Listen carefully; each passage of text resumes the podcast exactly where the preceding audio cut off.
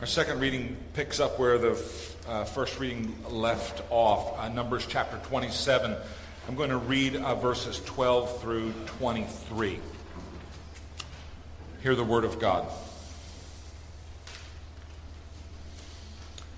Then the Lord said to Moses, Go up on one of the mountains in the desert east of the Jordan River. There you will see the land that I am giving to the Israelites. After you have seen this land, you will die like your brother Aaron.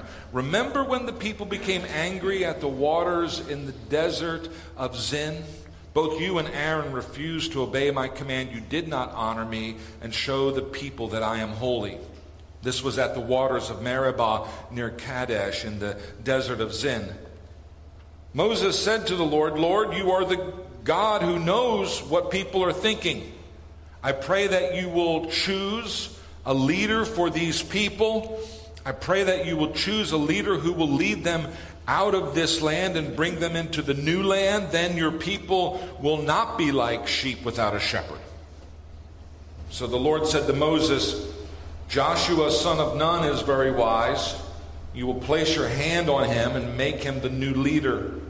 Tell him to stand before Eleazar the priest and all the people. Then make him the new leader. Show the people that you are making him leader. Then all the people will obey him. If Joshua needs to make a decision, he will go to Eleazar the priest. Eleazar will use the Urim to learn the Lord's answer. Then Joshua and all the Israelites will do the things God says. If he says, go to war, they will go to war. If he says, go home, they will go home. Moses obeyed the Lord. Moses told Joshua to stand before Eleazar the priest and all the Israelites. Then Moses put his hands on him to show that he was the new leader. He did this just as the Lord told him. This is the word of the Lord. Let us pray.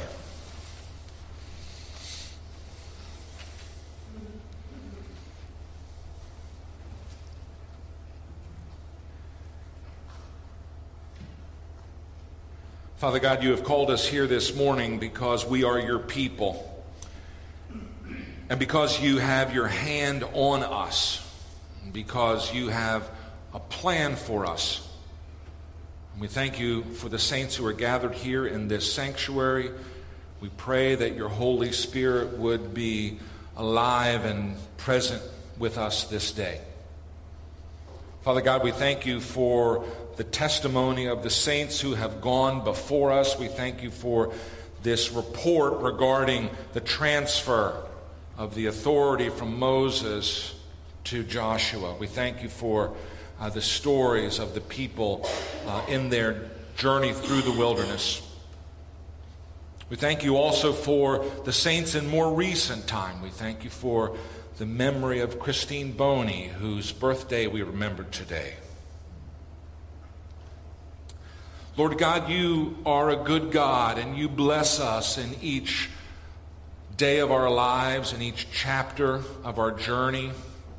We thank you that you are a God who has the long view, that you are saving for yourself a separated people, a church who will be a nation of priests for you and you are justifying and sanctifying the saints that you have called to yourself.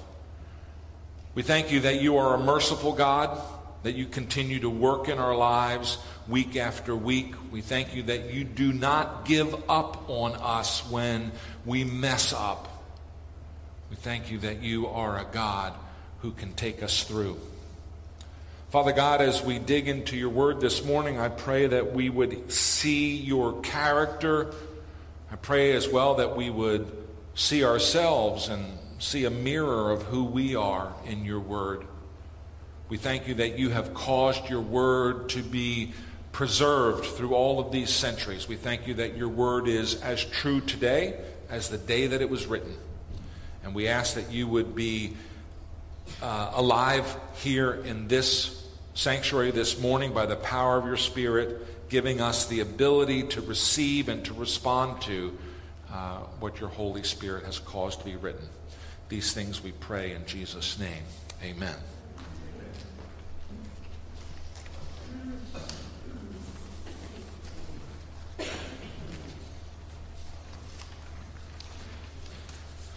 So this morning I want to preach uh, three little sermons rather than one full size sermon. Maybe it'll be a sermon and a half. We'll see. Okay. So first I want to address uh, an issue that was raised in Numbers chapter 25. I think that's taking us back about three weeks. Uh, and second, I want to take a quick uh, look at the decision that God makes regarding the property of Zelophehad's daughters. And third, I want to mention to you a great book that I'm reading. It's a book about a guy whose wife comes home one day and asks him for a divorce. And trust me, it's a hilarious book. So let's begin with Numbers chapter 25. In Numbers 25, we saw the Israelites camped near Acacia, and the Israelites well, the men at least, start fooling around with the Moabite women and they start fooling around with the Moabite God who is called Baal. In fact, this is the first time that the Israelites start fooling around with Baal, and it's a problem that they're going to have over uh, a long period of time. And in the middle of chapter 25, there is the story of Zimri, an Israelite man, and Cozbi, a Moabite woman who go into a tent to do what they shouldn't be doing. And Phineas, the grandson of Aaron, takes up his spear and he kills both of them while they're lying together. The Bible tells us that just as soon as Phineas killed the illicit couple, a plague that had wiped out 24,000 Israelites, a plague roughly three times more deadly than the COVID epidemic, that plague came abruptly to an end. And the Bible tells us that Phineas, quote, was zealous for the honor of his God and that he made atonement for the Israelites. One of our elders pulled me aside after that sermon and said, Pastor, I'm a little worried that some zealous person might think that it is their job to kill fornicators and idolaters. Being zealous, of course, is a good thing. But the Apostle Paul warns us about zeal without knowledge, talking about well intentioned but misguided people. Paul writes, I can testify about them that they are zealous for God, but that their zeal is not based on knowledge. That's Romans 10 2. So, what we're going to do is we're going to try to add some knowledge to ourselves without dampening our zeal. So, I'm going to begin bluntly, and then we'll add some finesse. Here's the blunt truth it is not your job to kill anyone. If you say to me, Pastor, I'm going to kill some idolaters and fornicators, I will immediately call the police and have you arrested. If you say to me, Pastor, I think God is telling me to kill some idolaters and fornicators, I will immediately call the police and have you committed to a mental hospital.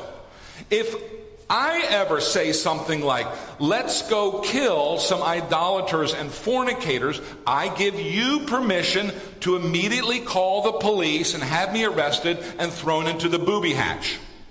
And, by the way, let me be clear that what applies to killing sinners also applies to doing any kind of injury to them, to beating them up, destroying their property, defaming their reputation. The same principle applies in all cases. God does exact retribution for sin. In the end, every sin ever committed will be paid for. But you and I will not be the ones making people pay for their sins. Are we clear on that? Okay? Yes. Thank you. Yes. Somebody was worried, okay? So, let me push on a little bit. We're going to nuance this now. Why is it okay for Phineas to do it, but not for me? Why is Phineas honored and rewarded by God for what he did, but I would be dishonored and punished by God for doing the same thing? There are two points to consider in answering this question. Point number one has to do with the nature of the state, the constituted government. And the point number two has to do with the nature of atonement. Okay, so let's talk about point number one the nature of the state or the constituted government. As the citizen of a state, as people who live under a constituted government, we do not have the right to kill or to injure people, even as a punishment for their sins, except in the case of self defense. The right to punish evildoers belongs to the state alone and not to any individual in the state. If a murderer is executed for his crime, if a thief is punished for his felony, it is the state alone that has that right to make the individual suffer. Twice, when Ava and I were living in Pittsburgh, we had cars stolen. In both cases, was it only two times? Well, there was a third time, but they couldn't get the thing started. Okay?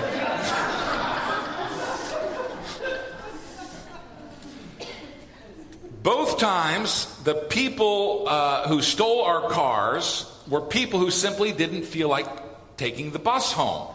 Okay? And they damaged our property, and they violated our sense of safety and security, and they caused all kinds of grief that we could scarcely afford. And my fleshly instinct was to settle the matter privately with a baseball bat. But part of living in a state, part of living under a constituted government is that I do not get to indulge my fleshly instincts in that way. Exacting retribution for those crimes belongs to the state alone. Now, the punk who stole the second-hand station wagon that we had been given so that we would have a car because we couldn't afford a car at that time, he was caught. And the funny thing is, he ran out of gas in that car while he was driving it away because we couldn't afford the gas either. And he, the gas can that he used to refill it was still in the car when we got it back. That plus his mixtape, which he left in the cassette deck. This was in the 20th century. Okay? Those of you who don't know what a mixtape is, you can talk to me afterward. We'll give you a history lesson. Phineas and the Israelites are citizens of a brand new state. They have been formed into a theocracy by the law that was given at Mount Sinai. And Phineas, as a Levite, was an officer of that state.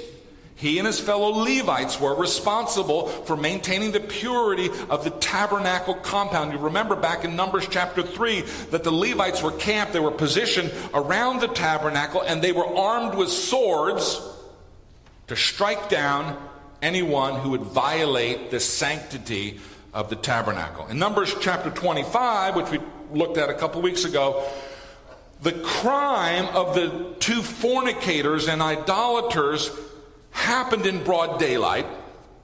The Levites were at the tabernacle, but nobody intervened. They didn't step in to avert or to prevent the crime from happen, happening. And only Phineas had the zeal, the moral courage to do his job under the law. Phineas was not acting as a private citizen. He was not a vigilante. He was an officer acting under the constituted authority of the state. What was exceptional in his case was that no one else acted. Everyone else was morally paralyzed. People who had a responsibility looked the other way. Well, we don't want to get involved. And Phineas is remembered because he did what he was supposed to do. So, point number one we are not permitted to exact retribution for sins or crimes privately or individually. That is the job of the state. And if you are an officer of the state, if you are a judge authorized to execute judgment on behalf of the state, then you need to do your job. But point number two, point number one has to do with the state. Point number two has to do with atonement. So let's talk about atonement a little bit. Numbers 25:13 tells us that Phineas, quote, was zealous for the honor of God and made atonement for the Israelites, end quote. What Zimri and Cozbi were doing was not an isolated sin. Lots of Israelite men were doing what Zimri did. Zimri was having illicit sexual relations with a Moabite woman connected with the temple of Baal. Cozbi was a priestess who mixed sex with the worship of a false god. Oh, and there was also a steak dinner involved. You would go to the temple of Baal, you would have sex with one of the women who worked there, you would offer a sacrifice to Baal, and then you enjoyed a steak religion that men could really go for. If they had thrown in a football game, all of the Israelites would be Baal worshippers today. Zimri and Cozbi were representatives of a larger, more generalized problem that had infected the Israelite camp. And one of the results was a plague from God which killed 24,000 Israelites. When Phineas killed Zimri and Cozbi, we are told the plague ended abruptly. The killing of Zimri and Cozbi somehow atoned for or paid for the sins of the community. What exactly that means, I can't say for sure. We do read in Hebrews 9:22 that without the shedding of blood there is no forgiveness of sins. I don't know how that works. But what we do know is, is that at the cross of Calvary, God provided a once for all time final blood sacrifice and atonement. And once Jesus offered his own blood to take away the sins of his people, no more blood sacrifices are needed. Okay? So there will never again be a killing to atone for sins anymore on this planet. That is done. That's the past. No more. We don't do this as Christians. Now, usually when people kill, they're not actually interested in atonement, they're interested in vengeance. But vengeance, or revenge to use the modern word, is actually not permitted in the Bible. It's not permitted in the Old Testament or in the New Testament. In Deuteronomy 32 35, God says, Vengeance is mine. That means that even under the Old Testament law, revenge was not permitted. Okay? Just because someone has done something to you, you do not have a right to injure them in return. Okay? It's, it's, it's not permissible. Okay? The same is true in the New Testament. The Apostle Paul, writing to the Christians at Rome, says, Beloved, never avenge yourselves. When should we avenge ourselves? Never. Never avenge yourselves. And I need to say this because this needs to be said. A lot of times people talk about justice. We want justice. And what they really want is vengeance. We need to be very, very careful that, that our calls for justice are not really calls for vengeance. If anyone ever had a reason to desire revenge, it would have been the Christians living in Rome. Paul writes to them, Beloved, never avenge yourselves, but leave it to the wrath of God, for it is written, Vengeance is mine, I will repay, says the Lord. These Christians living in Rome were fed to lions. They were sawed in two. They were stuck up on poles and lit so that the town could be illuminated by the fires of their body. And Paul says to these people, never avenge yourselves. All right, that's enough about chapter 25. Let's talk about 27 a little bit. We're going to have to visit 27 next week as well.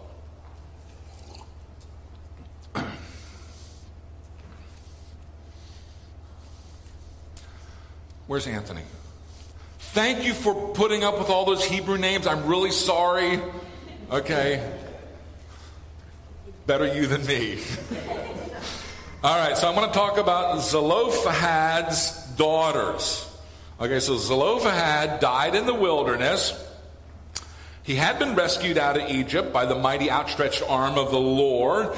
He had witnessed the parting of the Red Sea. He had been present at Mount Sinai when the, the law of God was given to the Israelites. He had been sustained by manna that came out of heaven and by water that came out of a rock. But he was condemned to die in the wilderness because he was part of the generation that lacked the faith that they needed to enter the promised land.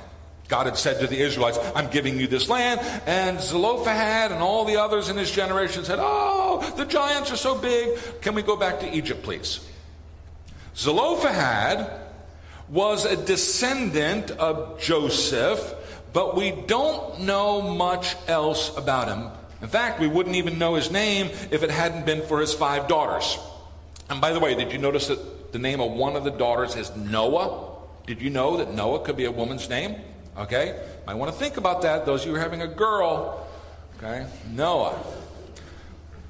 These daughters come to Moses and ask for a share of the land that's going to be allocated. So they're still, they're not in the promised land yet, but there is this plan to allocate all of the territory uh, in the promised land amongst the different families. And they ask Moses, we, we want a share of the land. Moses isn't sure what to do. He asks God. God says, Give them their father's share. Now, it would be a mistake to read this passage with modern eyes as if this were a decision for gender equality in land distribution. It's not. That's not what's going on here. Okay? For these agricultural people, their wealth was the land. And the economic system that is embedded in the Old Testament was designed to do two things. It was designed to prevent abject poverty or permanent poverty on the one side, and it was also designed to prevent the large accumulation of wealth into the hands of a few people on the other side. Now, if the law had been followed in Israel, and in fact it wasn't followed, every 70 years, each family would start again with the same amount of land, with the same amount of wealth. And maybe you would have some bad years with your crops and you'd have to sell some of your land. And if things were really bad, you might even have to sell yourself as a servant to another, uh, another Israelite to work on his farm. On the other hand, maybe you had a good year with your crops, and so you would buy some of your neighbor's land, or maybe you would hire some of their servants. But in the 70th year, in the year of Jubilee as it was called, each family would regain their original land, and all the servants were set free and returned to the families. This was designed to prevent any one family from becoming too rich or to prevent any one family from becoming too poor. That is a persistent economic theme throughout the Old Testament. The Old Testament law was designed to ensure that everyone, male and female, was taken care of. Under this law, sons inherited the land from the fathers, daughters shared the land of their husbands. And if they if they were married, and if they were single, they shared the land of their brothers. While the title to the land was in the hands of the men, all people, male and female, were taken care of within this system. So the five daughters of Zelophehad would have had the share of the land of their husbands. They would have been taken care of. There was no issue here about them being destitute. The special ruling that the daughters had asked for does not solve the problem of how they're going to be taken care of because that problem didn't exist. What the special ruling uh, was designed to do was to allow the name of their father to carry on in the promised land. Here's what we read in verse 3 and 4 Our father had no sons. This means that our father's name will not continue. It is not fair that our father's name will not continue. His name will end because he had no sons. So we ask you to give some of the land that our father's brothers will get. Okay? So this is hard for us to understand, we as modern people. Uh, but for ancient people, having your name live on after you was enormously important and it was connected to the land. Remember, Abraham's complaint to God is I'm incredibly rich, but I have no son to inherit my wealth, and I'm going to have to pass it on to my servant. What Abraham wanted more than anything was to have a son to carry on his name. For the children of Israel who came out of Egypt but were condemned to die in the wilderness, they had this consolation. Their name would live on after them in the promised land. They're not going to be there to see it, but there was a comfort in knowing that their name would not be wiped out. Their sons were for them in some way a living monument, the closest thing that I think they understood to immortality at that time. Zelophehad paid the price that all of the children of Israel paid who were not permitted to enter the promised land. But because he had no sons, it looked as if he might have to pay an extra penalty as well, the penalty of having his name wiped out. And so the daughters plead on behalf of the father. This special ruling that God gives is not about the daughters, it's about the father who's already died. And I think it is also about how God's mercy trumps God's judgment. Zelophehad paid the price for his refusal to trust God, along with his whole generation. But there was mercy and there was hope in the next generation. While the father was chastised, his children and his legacy were not crushed or destroyed or wiped out. Now, some of us have had wonderful parents, and they raised us in the nurture and in the admonition of the Lord and others of us have not. But to each generation, no matter what happened before, God offers his mercy. To each generation, no matter what the previous generation did, God offers them a place in the promised land. The book of Numbers and other parts of the Old Testament contains lists of names of people, and the names are attached to certain places that they lived. And all of this is a foreshadowing of what the promised land points to, which is the eternal kingdom of God in the New Jerusalem, where all the redeemed of the Lord will live with God forever. And the Bible also talks about the names of the citizens of the kingdom of God. We're told that their names are written in the Lamb's book of life. In Revelation chapter 21, we have a description of the final home of the church. We read, The peoples of the world will walk by the light given by the Lamb. The rulers of the earth will bring their glory into the city. The city's gates will never close on any day because there is no night there. The greatness and the honor of the nations will be brought to this city. Nothing unclean will ever enter this city. No one who does shameful things or tells lies will ever enter the city. Only those whose names are written in the Lamb's book of life will enter the city. Now, the book of Numbers tells the story of the journey of the people of God from Egypt to the promised land. And it foreshadows our journey from bondage to sin to a life with God in New Jerusalem. And the special ruling on behalf of Zelophehad was that while he had failed in his own way, his name would not be blotted out. His legacy would find a home in a place that God was preparing for his people. This is an encouragement to us. We are not trapped by what happened in our past. God's mercy trumps God's judgment, and God provides a way to gather his people to himself. You know, I didn't preach last week, and I can't, I'm, you got to practice, right? I should have been practicing when I was away. My, my voice is just about to give out. Some of you are like, yes. Sermon number three. You ready? All right. So I want to close on a very different note. I want to talk about a book written by a guy whose wife comes home one day and asks for a divorce. Now, I read a lot of books. This, here's the book right here. I read a lot of books. I buy a lot of books. Just to give you an idea of how many books uh, I buy, today is the 239th day of the year. Thus far in 2023, I have acquired 140 books. Okay, so that's one book every 1.7 days. Now, I need to tell you that I rarely buy a new book. I get most of my books at thrift stores and at used bookshops. Of the 140 books that I acquired uh, this year, only 10 are new. This is, this is my newest of my new, all right?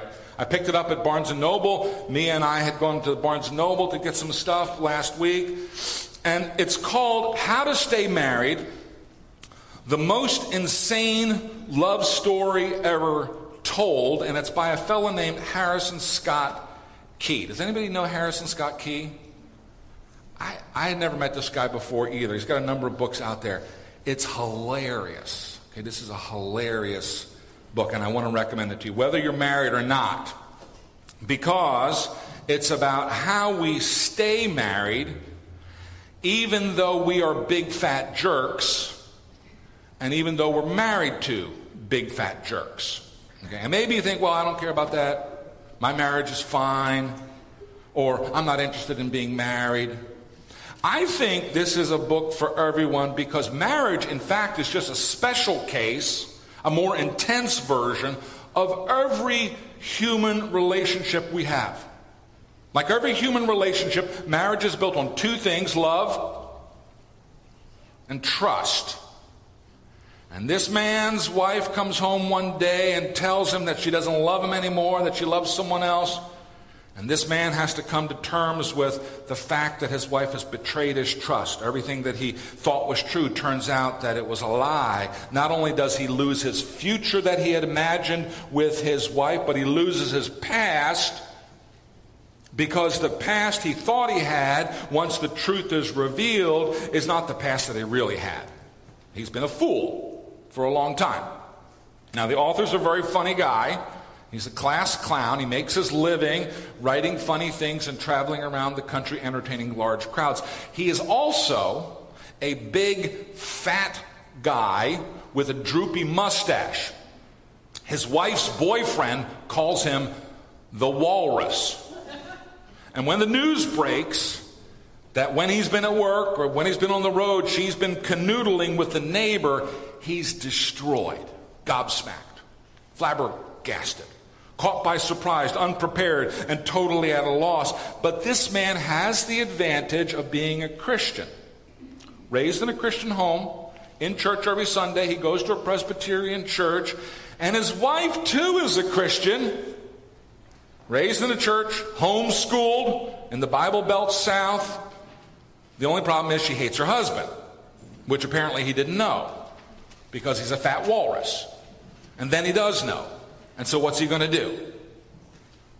Now, our first instinct when we are betrayed, our first instinct when the trust on which our life has been built is shattered, our first instinct is to wallow in victimhood. How can this happen to me?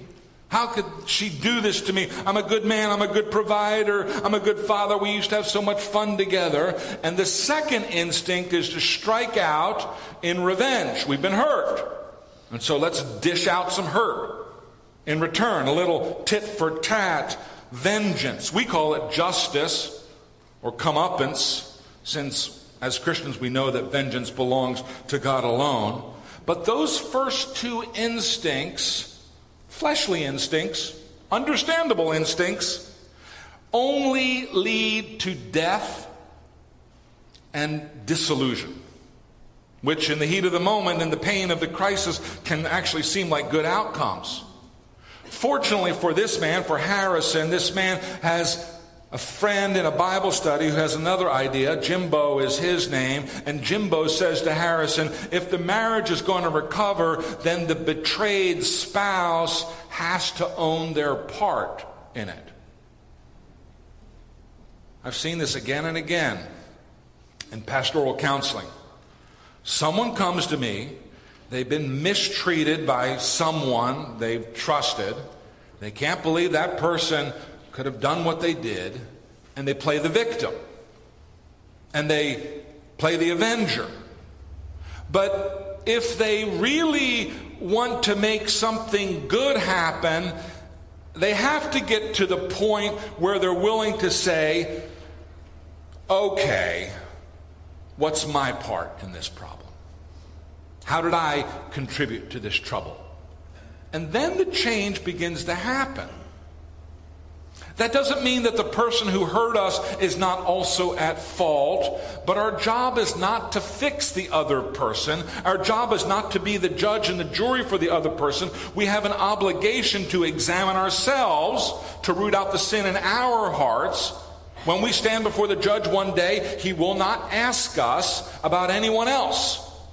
When we stand before the judge one day, he's going to ask us about ourselves, and he's not going to want to hear the kind of lame excuses that our first parents offered. Oh, the woman, she gave it to me. Oh, the, the, the serpent, he, he fooled me. We have to answer for ourselves. And if we want to have healing in our relationships at work and in church and in our communities and our families, then we have to have our eyes on the condition of our own hearts. And so, this man, this funny man, this big fat walrus with his droopy mustache, he begins an alphabetical listing of why he's not such a great guy. It's hilarious. So, uh, this book, by the way, is R rated. So, those of you who are underage, I'm going to have to skip over some of these letters. But let's start with B. I brag. I brag, once boasting so proudly to Lauren, that's his wife, about the moral superiority of owning a flip phone that she assaulted me with a Yankee candle. G, gifts. I am terrible at receiving gifts. I cannot hide disappointment. One birthday, Lauren presented me with a new porch swing. I sat down, determined that the angle was all wrong, stood up, and asked her to return it. What the heck is wrong with me? I, I interrupt. I interrupt others because I am blessed with a gift for telling more interesting stories than the ones currently being told to me. And which I cannot wait to tell because I want to communicate to the person that while he or she is interesting, I once met Jim from the office. S. Selfish. You're selfish, Lauren said to me often as when I tried to stop at Wendy's for a spicy chicken sandwich while she was in the passenger seat in labor with our third child. V, vindictive. I can be vindictive. I have often behaved as the Lord's vice president for minor reprisal operations. Cut me off on the interstate, I will teach you a lesson that will get both of us killed. I have been known to throw rocks at cars that drive past my home at unsafe speeds because I hope to one day be shot by a motorist. Now, one of the things that makes the Bible so great is that it tells the unvarnished truth. If the Bible were a work of fiction, if the Bible were merely legend, then the heroes would not be as flawed as they are. Even the big guys like David and Moses are only saved by the grace of God, not by their own righteousness. How to Stay Married is also a great book because In it, the author manages to tell the unvarnished truth about himself. It's tragic, but it's hilarious. In one chapter, he rewrites the story of Job in King James English as the tale of a suburban Christian dad whose wife has dumped him and he's left to take care of his three daughters and an out of control dog. There are no easy answers, just honest wrestling with the big questions. And all of it under the umbrella truth that God is in control, that God is God, and that God is good. I recommend this book to those of you who are married and those of you who are not. Let us pray.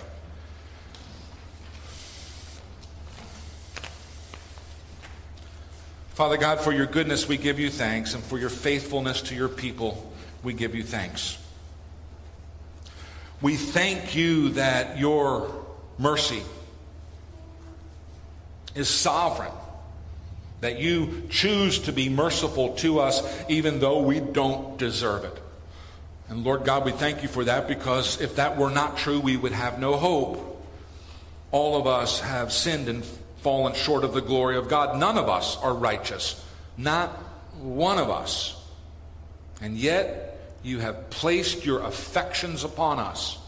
You have placed your mark upon us. You have claimed us as your own. You have grafted us into the body of Christ. You have built us up into a holy priesthood. You have done this. We've just been along for the ride. Lord God, I pray that you would allow us to see the truth of your mercy in our lives. And I pray that as we see your mercy in our lives, we might be more inclined to extend mercy to others. Father, we are able to love you only because you loved us first, and we are able to love our brothers only because we love you. And so, Lord, we pray that you would teach us to love you more so that we can love one another better. Lord, we ask that you would be honored and glorified in our lives. We pray that we would be people who are Christians, not just in name, but in deed. I pray that when people see us, they would identify us as Christians. That they would say, that person is strange. He must be a Christian. Father God, we ask that you would be honored and glorified. I pray that you would guard our tongues so that we would not speak in a way that would bring you dishonor. I pray that you would guard our will so we would not do the things that would bring you dishonor. I pray that we would live in the anticipation of your imminent return. Lord Jesus, you promised that you would come back and gather your church. Come quickly. Father God, we ask that you would whet our appetite for eternity. I pray that you would disentangle us from this world that is passing away. You said that if we love this world, we can't love you. And so we pray that you would move our affections away from these things that are dying and passing away, and they might be attached to things that are permanent, permanently true, and permanently beautiful. And Lord, because we are attached to you, that we can then live well in this world. Father God, you are our maker. Lord Jesus, you are our redeemer. Holy Spirit, you are the one who has given us life and new life. And so we honor you and we worship you this day. Take our lives. This we pray in Jesus' name.